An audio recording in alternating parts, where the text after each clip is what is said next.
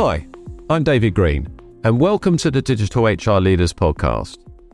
Today, it's a slightly different episode from normal, as it was recorded in person at our Insight 222 studio in London. Since the pandemic, we haven't had many, if any, in person podcast recordings, so it was great to be able to sit down and talk with Tanuj Kapilashrami, Group Head of HR and Chief Human Resources Officer at Standard Chartered Bank, about the bank's work around talent mobility. Standard Chartered Bank is doing some really inspiring work in the people space. And as internal mobility and talent marketplaces is something that a lot of organizations are looking at right now, this is a powerful conversation for those looking for examples of success to learn from. So, in today's episode, I'm excited to discuss not only how one of the biggest banks in the world is approaching the era of a skills based organization, but also how the company and its employees have responded to the shift towards skills.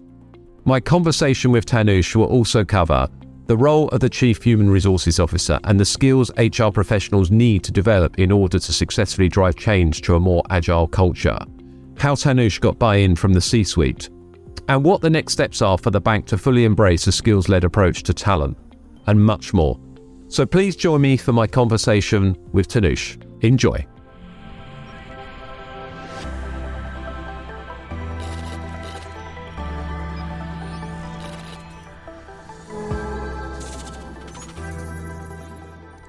Welcome to the show. Um, last time you were on, it was 2019, and as I was saying, right at the early stages of, of, of the podcast, actually, I think it was uh, about the 15th episode or something like that. Um, for those listeners who may not have listened to that episode in, in 2019, I do recommend you do, by the way. Uh, could you please give a brief introduction to you and your role at Standard Chartered Bank? Thank you first for having me back, David. I did jump at the opportunity when I got the invite uh, from you. I uh, had a fantastic conversation in 2019. And depending on where we go, I'll make some references to some of the things we spoke about and how many of them actually came true uh, over the last few years. So delighted to be back. Um, I am the the head of human resources, the CHRO at Standard Chartered Bank. Uh, it's a British headquartered emerging markets bank. So we are in 50 plus markets in Asia, Africa, Middle East, serving customers in 150 markets. Yeah. It's a whole range of banking services, uh, from uh, consumer, individual consumer banking to wholesale investment banking. Uh, it's a 106 year old bank, you know, deeply rooted uh, in some of the communities uh, where, where we operate. So, very strong sense of purpose, which comes both by virtue of our heritage but also the markets that we operate in. You know, the markets that we operate in are really at the forefront of the political, economic, and societal changes that are happening, and and the role that we play in those changes is uh, really fundamental to our purpose. Before doing my current role, I have had almost 25 years now in in HR, uh, largely in financial services working across uh, the globe. So I worked across markets in Asia, Hong Kong, Singapore, India. I worked in the Middle East and and worked in UK. So since we spoke in 2019, it was only three years ago, but a lot has happened in the world since then. Who would have thought we would have lived through a global pandemic, um, which quite literally changed the world of work? As someone who's been a chief human resources officer both pre and post pandemic, you know, how would you say the pandemic has changed the role of the CHRO? I mean, look, the pandemic has been a real moment of reckoning uh, for CHROs across the world. And, you know, they've had to play the HR functions more broadly, but CHROs specifically have had to steer the ship hand in hand with their CEOs, making sense of a world which has been uh, in complete chaos, uh, right? And it's been unprecedented. I know the word unprecedented has been used a lot over the last few years, but it's been an unprecedented set of changes that have happened in the world. I remember in 2019 when I spoke to you, I said that HR functions and CHROs in particular should not be in service of the top leaders in the company, in our case, the top 1,000 leaders in the company, but actually in service of 86,000 colleagues who uh, work in, in our firm. And that has really come true. Uh, and it's not just the role for the, the entire employee base, but also the role that uh, CHROs have had to play in the communities within which their firms operate. So, so for me, it's it, has been really, like I said, a moment of reckoning uh, for the for the HR function. what does it mean sort of practically? One is the idea that employees are a critical stakeholder group, pretty much in the same way as we think about customers, investors, regulators. Uh, we had spoken about it a lot in the past, but it really became quite real. So, this idea that employee advocacy can be a real force for good. And the role of CHROs in balancing the needs of the business and the needs of employees became quite fundamental. This balance of power, which we'll speak about uh, quite a bit. Practically, what it has meant is the power of listening, you know, actively listening to colleagues and the power of co creation. Some of the best ideas in the pandemic in the way firms dealt with it didn't come from boardrooms in London, Singapore, Hong Kong, New York. They actually came from the front line. And this idea of how do we co create solutions with the workforce became really quite critical. The other thing which we uh, saw quite a bit is shift in the ways of working, right? You know, it, it's no, to me, the the shift that has happened in the way work gets done is not just where you work, but also how you work and what you work on. So, you know, fundamentally, this idea of flexibility became at the heart of the proposition. Recognizing more than ever before the role of technology in delivering human experiences. And again, we spoke quite a bit about that in 2019 that, you know, you can deliver really distinct human experiences uh, leveraging technology. And that really came to the forefront. I mean, imagine overnight we had 86% of our workforce working remotely. And that would just not have been possible without the kind of collaborative technologies we saw rolled out during the pandemic, ensuring nobody gets left behind. So, getting inclusion at the heart of future of work. And the last thing for me is reimagining the S of ESG. So, traditionally, if you think about S, was almost always about risk management. And a lot of S of ESG became about pro-social behavior and, and you know the role of HR in driving much more pro-social behavior, not just within the businesses that they operate, but within broader communities and, and society at large became became quite critical. Where, where, would you say the future of work is heading as as we transition to the post pandemic world, which hopefully we are in the post pandemic world? To, to, yeah, I mean, you know, I, I remember saying this: future work is now. We're in the future work, and for sort of HR practitioners like me, David, who's been been talking about the future of work for almost a decade now, there's there's clearly a sense that we are in it now. And there are a couple of things I will say before we move to the the topic around skills in particular, because I do believe that's going to be the big currency. And I'm a firm believer that HR, that has traditionally been a custodian of jobs, is going to move to becoming a custodian of skills. And uh, that, know, for me, it's a really welcome change, but also it's a real opportunity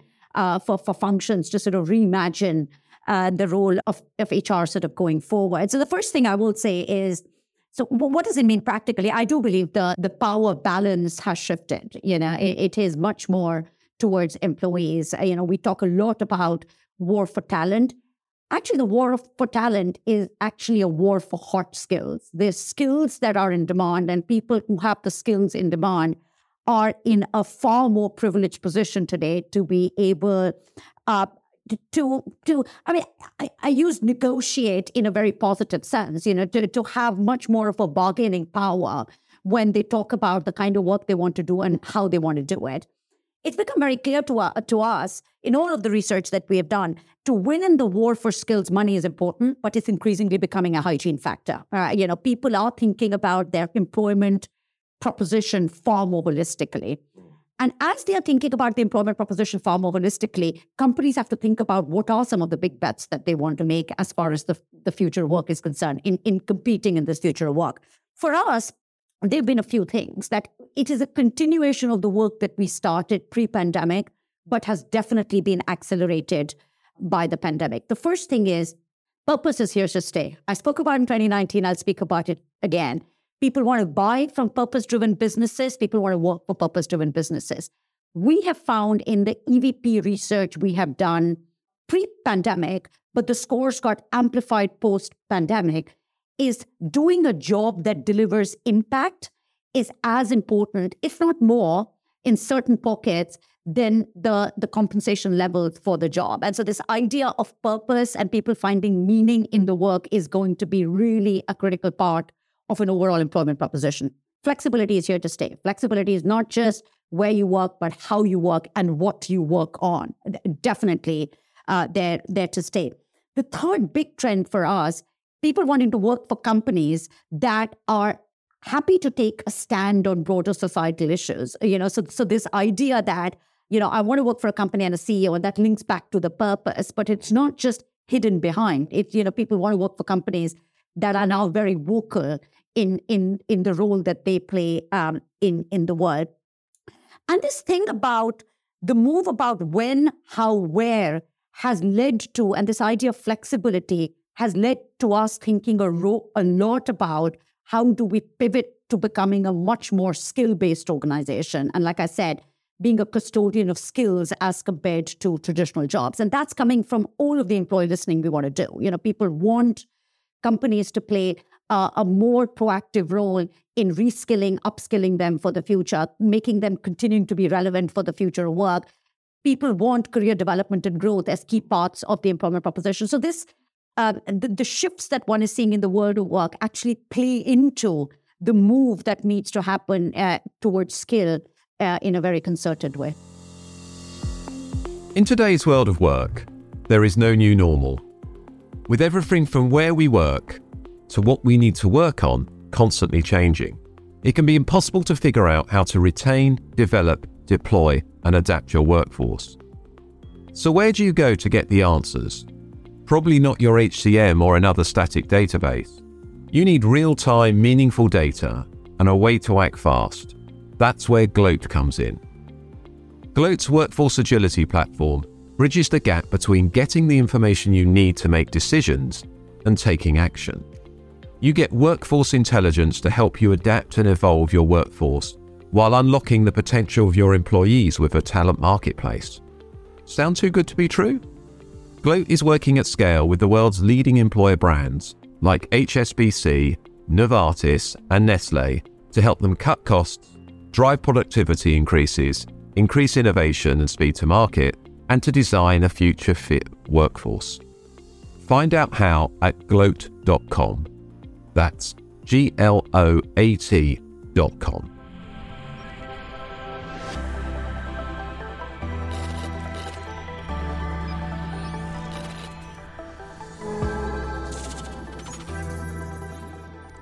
Someone we both know very well, Ravin Jesuthasan and John Boudreau. They, they, they, you know, they published a book earlier this year, Work Without Jobs, and uh, and Ravin kindly contributed to an article that that we we produced recently and he was talking, you know, we basically got to move away from 140 years, he said, of learned behavior about basing the whole way we, we manage people in the organization around jobs to, to, to moving to, to skills. It, it's, we shouldn't underplay how, how big a move this is, but it's fascinating to see a growing number of organizations looking to shift towards this, this skills based uh, uh, approach. Deloitte, again, Susan Cantrell and Michael Griffiths have been publishing lots of good stuff around this. I know that the Standard Chartered Bank is conducting a number of initiatives in this area. Can you share more about the work that you're doing, for instance, around talent mobility? Because that's got definitely got skills based element to it. Yeah, now first, uh, I, I, will do a shameless plug for Ravin's book, Work Without Jobs. It's a fantastic read. And I think, as you say, it brings down this narrative strongly. And it was a real wake up call for me. You know, when I read that book, it sort of really got me thinking so much. So hopefully Ravin is listening to this uh, podcast and uh, you, are both making a plug for his book, which is a great read. Um, I mean, I'll take a step back. I mean, we, we have made over the last few years some real inroads, and it all came from these insights that I shared on what do people expect in the future of work. And, um, you know, I, I'll take a minute to talk about the journey before we get to the, the marketplace, because that's quite important. Our journey really started with uh, with jobs. And I think it was quite important because, you know, if you make, if you talk about skills and deconstructing jobs into skills, it is a very nebulous concept in, in large legacy traditional businesses. So our journey started with the concept of jobs. But what we did was we did a really, what I believe, a, a really interesting piece of work looking at our strategic workforce plan, three years, five years, seven years. And it's a piece of work which we have refreshed every year. And I remember taking it to the board, and there were a couple of insights that came out in the plan. What came out was that over the next three to five years, almost 14,000 jobs as we have today are not going to be needed. You know, we call them sunset jobs. Mm. What it also said that we are going to need another 9,000 jobs, which are jobs that just don't exist today. And we call them sunrise jobs. We then did, because, you know, working in a bank, numbers are always a very uh, influential way of getting people, especially of CFO, to listen to you. We then did a piece of work where we said if we had to hire for these sunrise jobs and move all the sunset people job, the sunset colleagues out of the organization, how much is going to cost the firm? And it was a pretty staggering number, you know. So this idea that to hire into the sunrise job externally was X times more expensive than deploying somebody internally. And if we are not going to deconstruct these jobs to start thinking about skills and reskill and upskill people into those skills, we are going to be running, cutting a very, very big check over the next three to five years was a very, very important conversation to have. We then spoke about what is going to be our strategy over the next couple of years to move into much more of a skill based organization. And, and we then spoke about how do we upskill and reskill into some of these future focused jobs.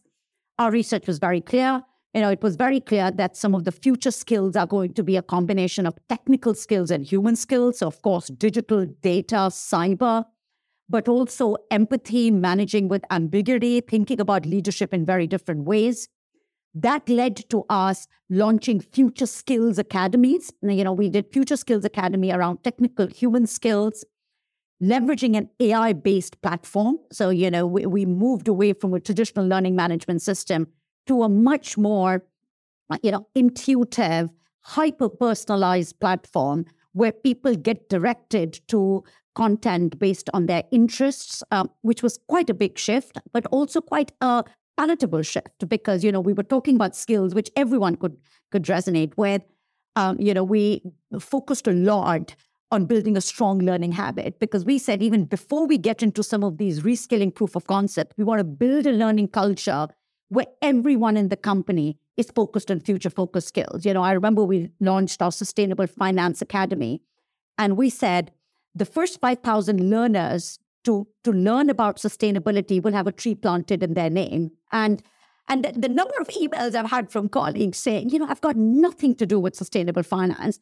Well, I went and did it because I am really curious about how big the sustainability agenda is going to be to the future of banking. And it was great to get a tree planted in me. And it sounds gimmicky, mm. but but building that culture of learning and building a, a, a culture in the firm where learning is celebrated, recognized, leaders, senior most leaders talk about skills that they don't have but are going to be needed for the future and they are upskilling themselves was a huge part of this journey. We then ran very directed proof of concepts where we looked at skills adjacencies between sunset jobs and sunrise jobs. So, you know, what are the jobs that are going to go away? What are the skills that help them get reskilled into some of these sunrise jobs? We ran five, five proof of concepts. We showed some real redeployment opportunities and started making this skills narrative real. At the same time, we launched our AI backed talent marketplace because, yes, you can uh, get learning and development opportunities. You can, you know, find out the skills that are needed in some of the jobs for the future and how similar are they to the skills that you currently have. But we needed to augment that with practical real life experience. And we launched our version of an internal gig economy and our talent marketplace where people who had pieces of work that needed to be done could put gigs. Uh, you know, people who had either those skills uh, could apply for the gig, or we encouraged people as they were going through their reskilling journey to sign up for their gigs as part of practical real life sort of experience. You didn't have to take approval from your line manager to sign up to a gig. You could do up to eight hours a week for a couple of weeks for a, for a few months on any of these exciting projects, which were cross geographic, could be a completely different part of the world in a different line of business. And, and that then became the practice ground for us to create that environment for people to be able to experiment with skills for the future, but also be part of really meaningful pieces of work that were going on in the firm. And how how's how's Standard Chartered benefited from from this shift um, so far? Well, I mean, it's been it's been phenomenal. I mean, I have to say, when we spoke about it for the first time, uh, uh, you know, piloting uh, a talent marketplace and this idea of gig economy in a in a company which is very formal and structured. So, you know, David, if you are embarking on a project and you need a resource, you would typically have to make a job requisition. Your leader would have to approve. They'll have to think about budgets. It could be several months even before you start sourcing somebody for the role, and that, that's the sort of hierarchical setup that that we that we all operate in. That's the reality of the business I work work in. And when we spoke about the talent marketplace for the first time, it was a really alien concept because you know people said, "Oh no, so how does this work?" Right? I mean, if you post a gig, um, you know, David posts a gig, Tanuj signs up for the gig. Does Tanuj get paid more for it? No, she doesn't. Right? Does Tanuj get a promotion at the end of the year? No, she doesn't. Does she get a bump up on her bonus? No, she doesn't. Why will Tanuj do it?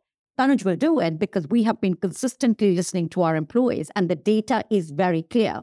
The data is that people come and work for us because they want an exciting place to work. They want to do purposeful work. They want to do jobs that deliver impact. And they really want the company to be focused on their career development and growth. And we genuinely believe that those were bits of our proposition or of our sort of employment proposition. We agreed on a pilot in our business in India in the first six months, we had almost 7,000 people who signed up, and we had hundreds of gigs and some really interesting pieces of work. Post six months of pilot, we decided to take it global, and we've had now um, 18 months of it being really global, where we have shown that we have unlocked two and a half million US dollars worth of productivity. We've had over 1,000 gigs delivered but more than just the quantum, I think we've got 14, 14 and a half thousand people who are actively registered on the marketplace globally now. And, you know, we are constantly looking for opportunities.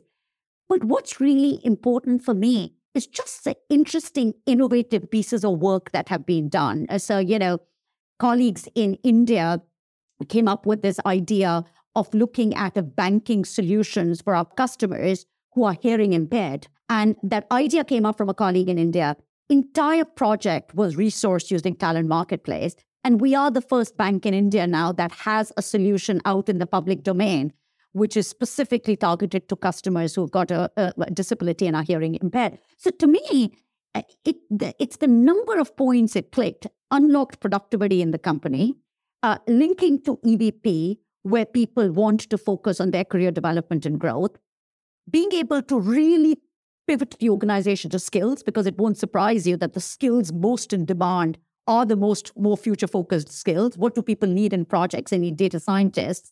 You know, they need uh, communications experts. They need diversity inclusion experts. They need product designers. They need um, scrum masters, agile coaches.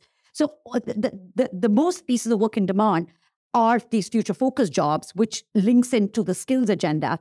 And actually, it links to purpose agenda. You know, you could be a, you know, a data scientist working as part of a, doing part of a very monotonous piece of work, but you could, for eight hours a week, for several weeks, be part of a project which is making banking accessible to uh, customers who are hearing impaired. And, and that is fulfilling your sense of personal purpose. So to me, it's about bringing so many dimensions together in a, in a very seamless way.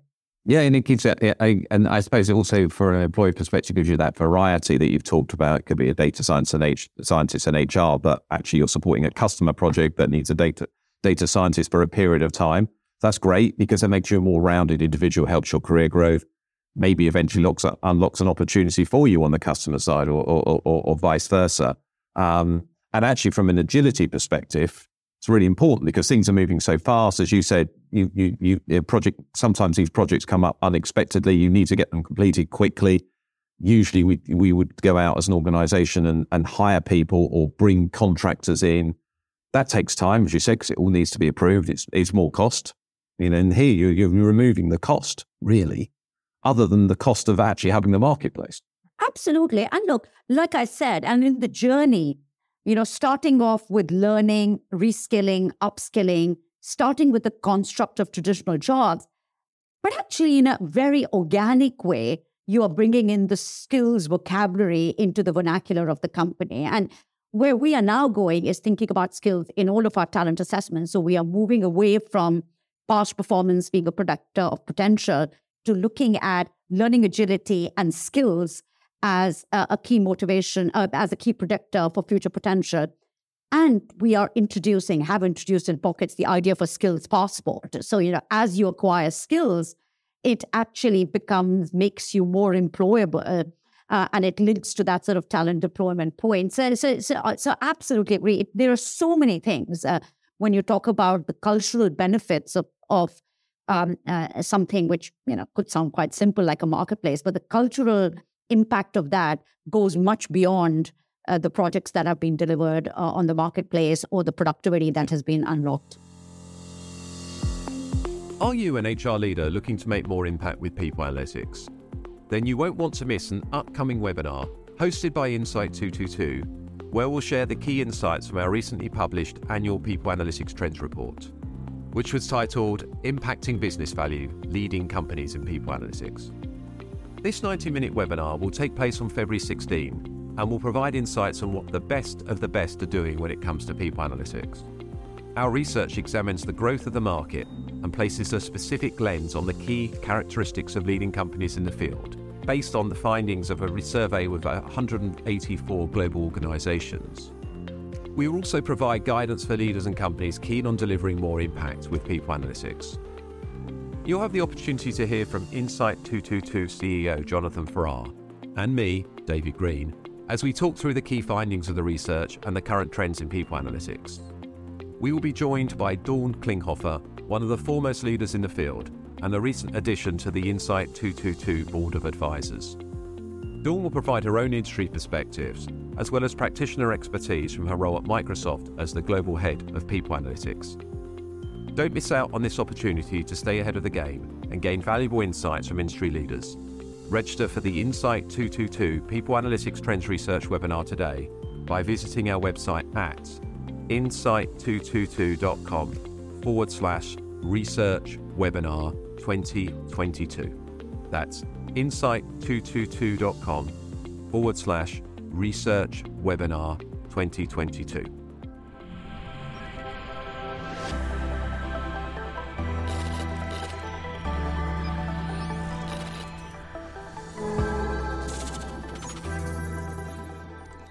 I'd be interested to know what's the feedback been from your workforce? How, you know, how have they taken to the introduction of this of this new talent marketplace? Obviously, you talked about the pilot in India and and and and how that created a product for, for helping customers that are hard of hearing. You know, what what are some of the other sort of feedback you've had from your workforce around the talent marketplace? Yeah, and I mean, David, I will keep going back to 2019 because we spoke a lot in 2019 about employee experience. Uh, you know, employer experience being what companies are going to have to compete for in the future. And actually, this entire conversation links to the idea of experience very strongly because what do employees want? They want flexibility, they want agility, but they also want hyper personalization. They don't always want to be told what to do. And both with our new learning platform, we call it Discover, and Talent Marketplace, this idea of being hyper personalized, the idea that I have a choice, right? And you know, you go back, legacy businesses, a lot of learning is mandatory, regulatory learning you know, it's the company decides what I need to do versus companies having a conversation with me, which is a much more adult, adult conversation. You know, the company is talking to me about where the world of work is shifting. Companies asking my views on what is the role I want to play in the future of banking, and then creating platforms for us uh, to be able to engage with. Uh, I mean, uh, career development and growth traditionally in our business was the second lowest rated item after comp uh, for years and years. And in the last two years, if you look at our engagement surveys, you know, we, we, we do continuous assessment. So we obviously do the annual engagement survey, but we also do continuous culture assessment uh, throughout the year. The scores that have improved the most, they're still low on an absolute basis, which tells you the amount of work we need to do. But the scores that have improved the most is our colleague satisfaction with career development and growth inside the company. And the other thing we've been able to do is if I look at our in the rate of internal deployment versus external hiring, you know, we, we are at a firm wide level now, sort of 45% of our jobs are placed internally and the remaining external. The number becomes higher as you go higher, uh, right? So, you know, at senior levels, we are almost 70 30.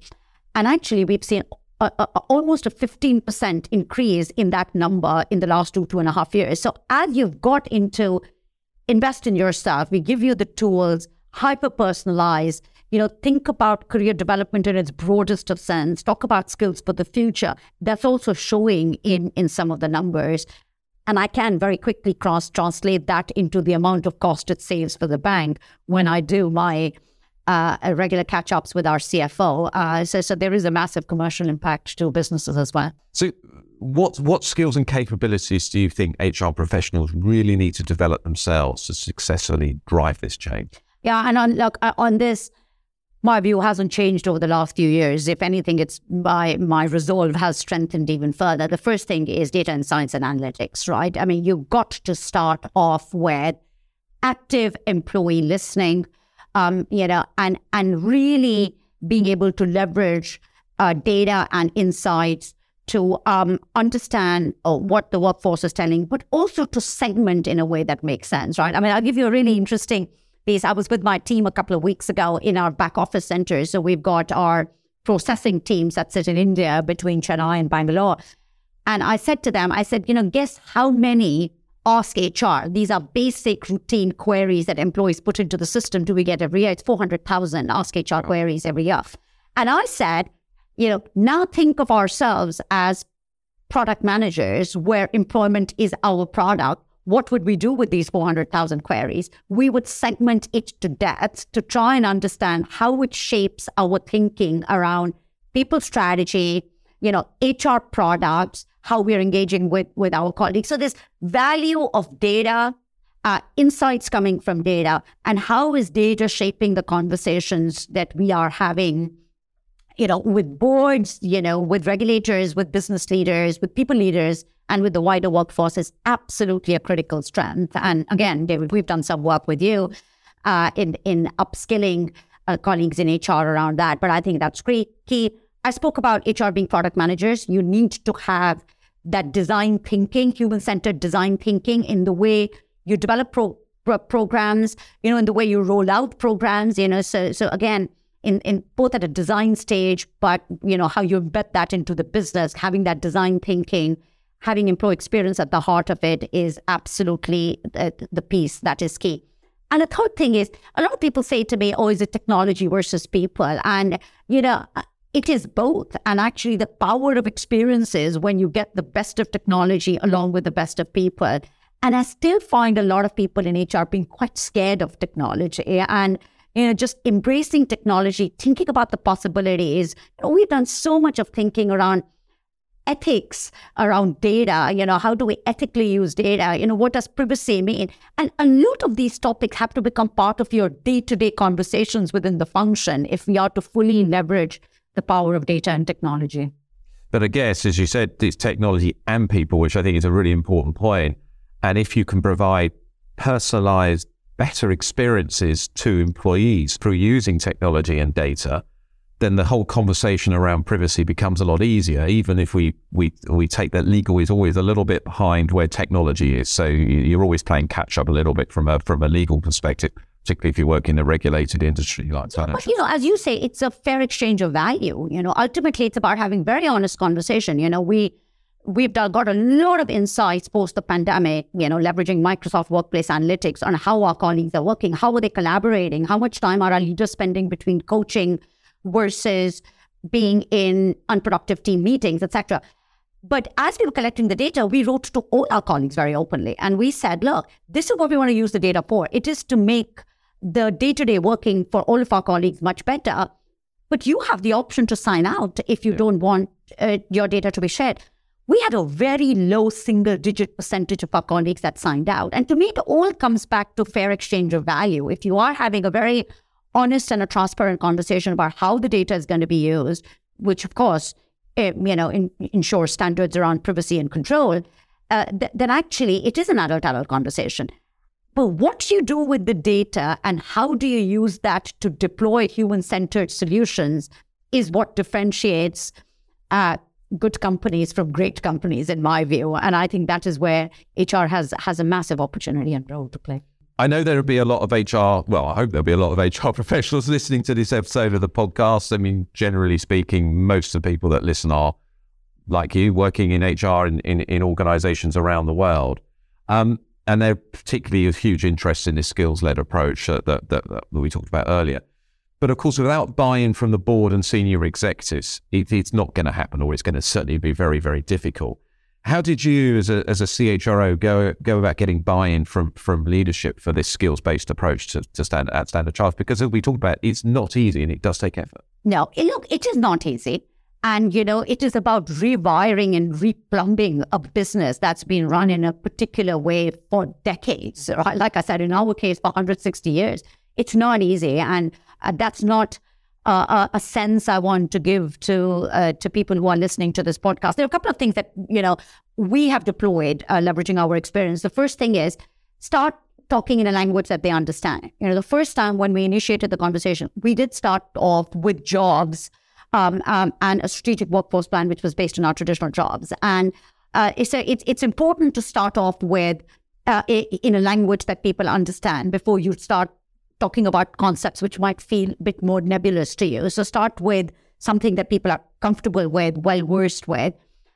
I'm a firm believer that you've got to build a business case and and articulate the economic impact of this change. And uh, you know, I will say this: just never needs to be 100% accurate, right? It, but the moment you start thinking about the commercial opportunity in all of this, which is what we did, you know, trying to, you know, quantify the commercial opportunity in, in, in moving to thinking about future skills in a structured way, I, I think that to me was uh, incredibly important uh, to do that. Senior sponsorship is key. The first five proof of concepts we did, which were reskilling proofs of concept, we had five very visible senior business leaders sponsoring each one of them and, you know, getting passionate about it and talking about it and, and, and really, really being vested in that success of those experiments. And, and that to me was, was, was, was quite key.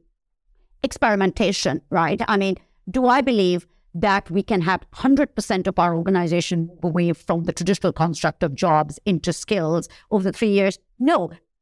Do I want it to be 100%? Perhaps not, right? I mean, there are certain jobs that lend themselves much more uh, uh, to moving to a, a skills based architecture and choose the first few areas to experiment quite wisely. I mean, I'm stating the obvious, but it's largely technology, product development, where these things happen, uh, you know, are, are, easier to sort of roll out. So choose the areas that you want to experiment quite carefully. And the thing, the last and for me the most important thing is uh, co-create with your colleagues. There is, I, I, I say, employee advocacy can be a real force for good. And a lot of the change in companies is not always going to come top down, it's going to come bottom up.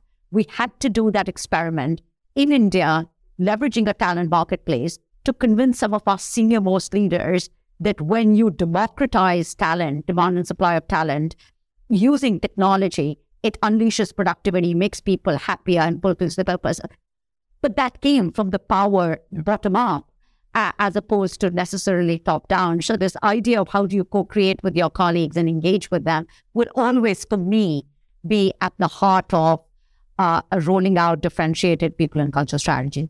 Very important. So, you've already accomplished a lot in, in this in this change. Very impressive. You know, moving towards a, a skills based organization you know, you're recognized as one of the leading companies in driving this change, you know, and, and I think it's great that, that as an organization, you're sharing some of that work with the wider communities. I think that helps inspire others to, to, to maybe do what they know they need to do. Um, I'm curious, what, what's the sort of next step or, or, or steps in this transition well, I mean, the two things that I'm very, very passionate about are the first is how do we get some of the reskilling done in very, very diverse talent pools. You know, so one of the things that we are looking at in our wealth management business, for example, where a lot of the reskilling has focused on people who got wealth background, and you know, wealth management is an engine of massive growth for us. We are now taking this idea of you can deconstruct that into jobs to tap into a much broader talent base. And that's to me hugely exciting because it's a big engine of growth. What we are saying is let's just throw away the conventional wisdom on where we hire people as wealth managers. Let's go back to the, and you know, we're, we're going to launch a really big academy, which is all focused on skills. We don't talk about the jobs, but actually creates the sustainable pipeline of talent uh, leveraging a much wider pool of people who are coming in from all walks of life. And I think that for me is is is where we want to do. Just expand the pool of talent that we consider for some of our big revenue generating roles. Uh, to stop thinking about those jobs and deconstruct them into skills. And we're doing that with wholesale banking, especially around areas of sustainability. You know, that's going to be what are skills needed to be uh, a, a banker uh, focused on sustainability and how do we make that sort of accessible to a much wider pool. So just uh, expanding the talent pool is key. The second one, which is the biggest societal piece for me, is that the gap between education and employability is becoming wider and wider. You see the latest Edelman Trust, it says that workforce globally is looking for their companies to take the lead in the skills agenda and the reskilling for the future of work. And their confidence, companies playing that role is significantly more than, you know, policymakers, educational institutions, or governments in, in most big markets in the world. And to me, what is the role Stanchart can play in bridging that gap in partnership with educational institutions is something that is my personal purpose. You know, when you when you look at sort of sustainable finance, you look at digital data, you look at the fact that when we did our strategic workforce plan, we realized that without taking some corrective action, the percentage of women in our overall workforce will go down by 3.5% over five years, simply because there are not enough women in sunrise jobs. There are not enough, you know, data scientists, you know, technologists, you know, cybersecurity specialists, or, you know, sustainable, sustainable finance specialists who are women. And to me, the big aspiration is how do we take the work that we are doing and in partnership with educational institutions, we make the impact of this work in broader societies and communities within which we operate, especially in markets like Africa, in, in Africa and in Asia. So this is the last question, Tanuj. This is the one we're asking everyone on, on this series of, of the podcast. And how should a company get started? I mean, you've given a few clues, so you might just want to bring and summarize it. How should a company get started to successfully shift from a focus on jobs to instead a, a primary focus on, on skills? I mean, the first thing I will say is get skills into the vernacular of the company. Don't shy away from talking about it. You know, I, I feel because people don't know how to bell the cat, uh, that people are a little bit nervous about even bringing that into the vernacular of the company. So I think it's quite important to build it into the vernacular of the company. Uh, as I said previously, build a business case around jobs. I think the commercial case around the move from jobs to skills is really quite important to to get senior leaders to scale the challenge for them. Uh, experimentation, co-creation with colleagues, uh, you know, starting small but then scaling for impact are, are one of the things that are going to be uh, quite important. I think democratizing access to opportunities, you know, be it leveraging some version of um, a marketplace that we have done or looking at uh, at learning differently is going to be quite important because you know you can't replace the structured jobs that approach that we have had and the way org design has been done in companies overnight to move to to skills. But what you can do is democratize access and opportunities. And by doing that, you know, you do have uh, a lot of the energy that gets built within the organization. Well, that's a perfect place to, to end our conversation today, Tanuj. Thank you so much for being a guest on the Digital HR Leaders podcast for the second time. Um, can you let listeners know how they can connect with you on social media, find out more about your work at Standard Chartered? Because I know you share some of what you're doing on LinkedIn and, and other forums. So, no, thanks, David. Thanks again for having me. I am on LinkedIn, Tanuj uh, Kapilashrami, and, uh, you know, uh, do try and uh, be active there and share some of the work and our experience, both good and bad, uh, using uh, uh, our, our, my LinkedIn handle. I'd also encourage people to go to sc.com. We've got some great employee stories out there. You know, a lot of it is about listening to the experience of our colleagues in their own voices, and there's some great talent marketplace stories in there as well. So, so go and spend some time on sc.com as well. Perfect. Well, thanks, Tanuj, and thanks so much for doing, thanks, David. doing this in person as well. It's always it's always nice to go back to pre-pandemic days when we used to do all our podcast episodes in person. So thank you very much. Thanks a lot. Thank you so much for listening to this episode of the Digital HR Leaders podcast. I hope you enjoyed it, and thank you again to Tanuj Kapilashrami for another great conversation. If you did enjoy listening, please do rate the show with five stars on Apple Podcasts or Spotify and share it with your friends and colleagues via social media. We rely on your feedback and support to keep being able to make the podcast. For more from us at Insight 222, be sure to subscribe to the podcast, and you can sign up for our weekly newsletter too by going to myhrfuture.com. For now, have a great day and see you soon for another episode of the Digital HR Leaders podcast. Take care.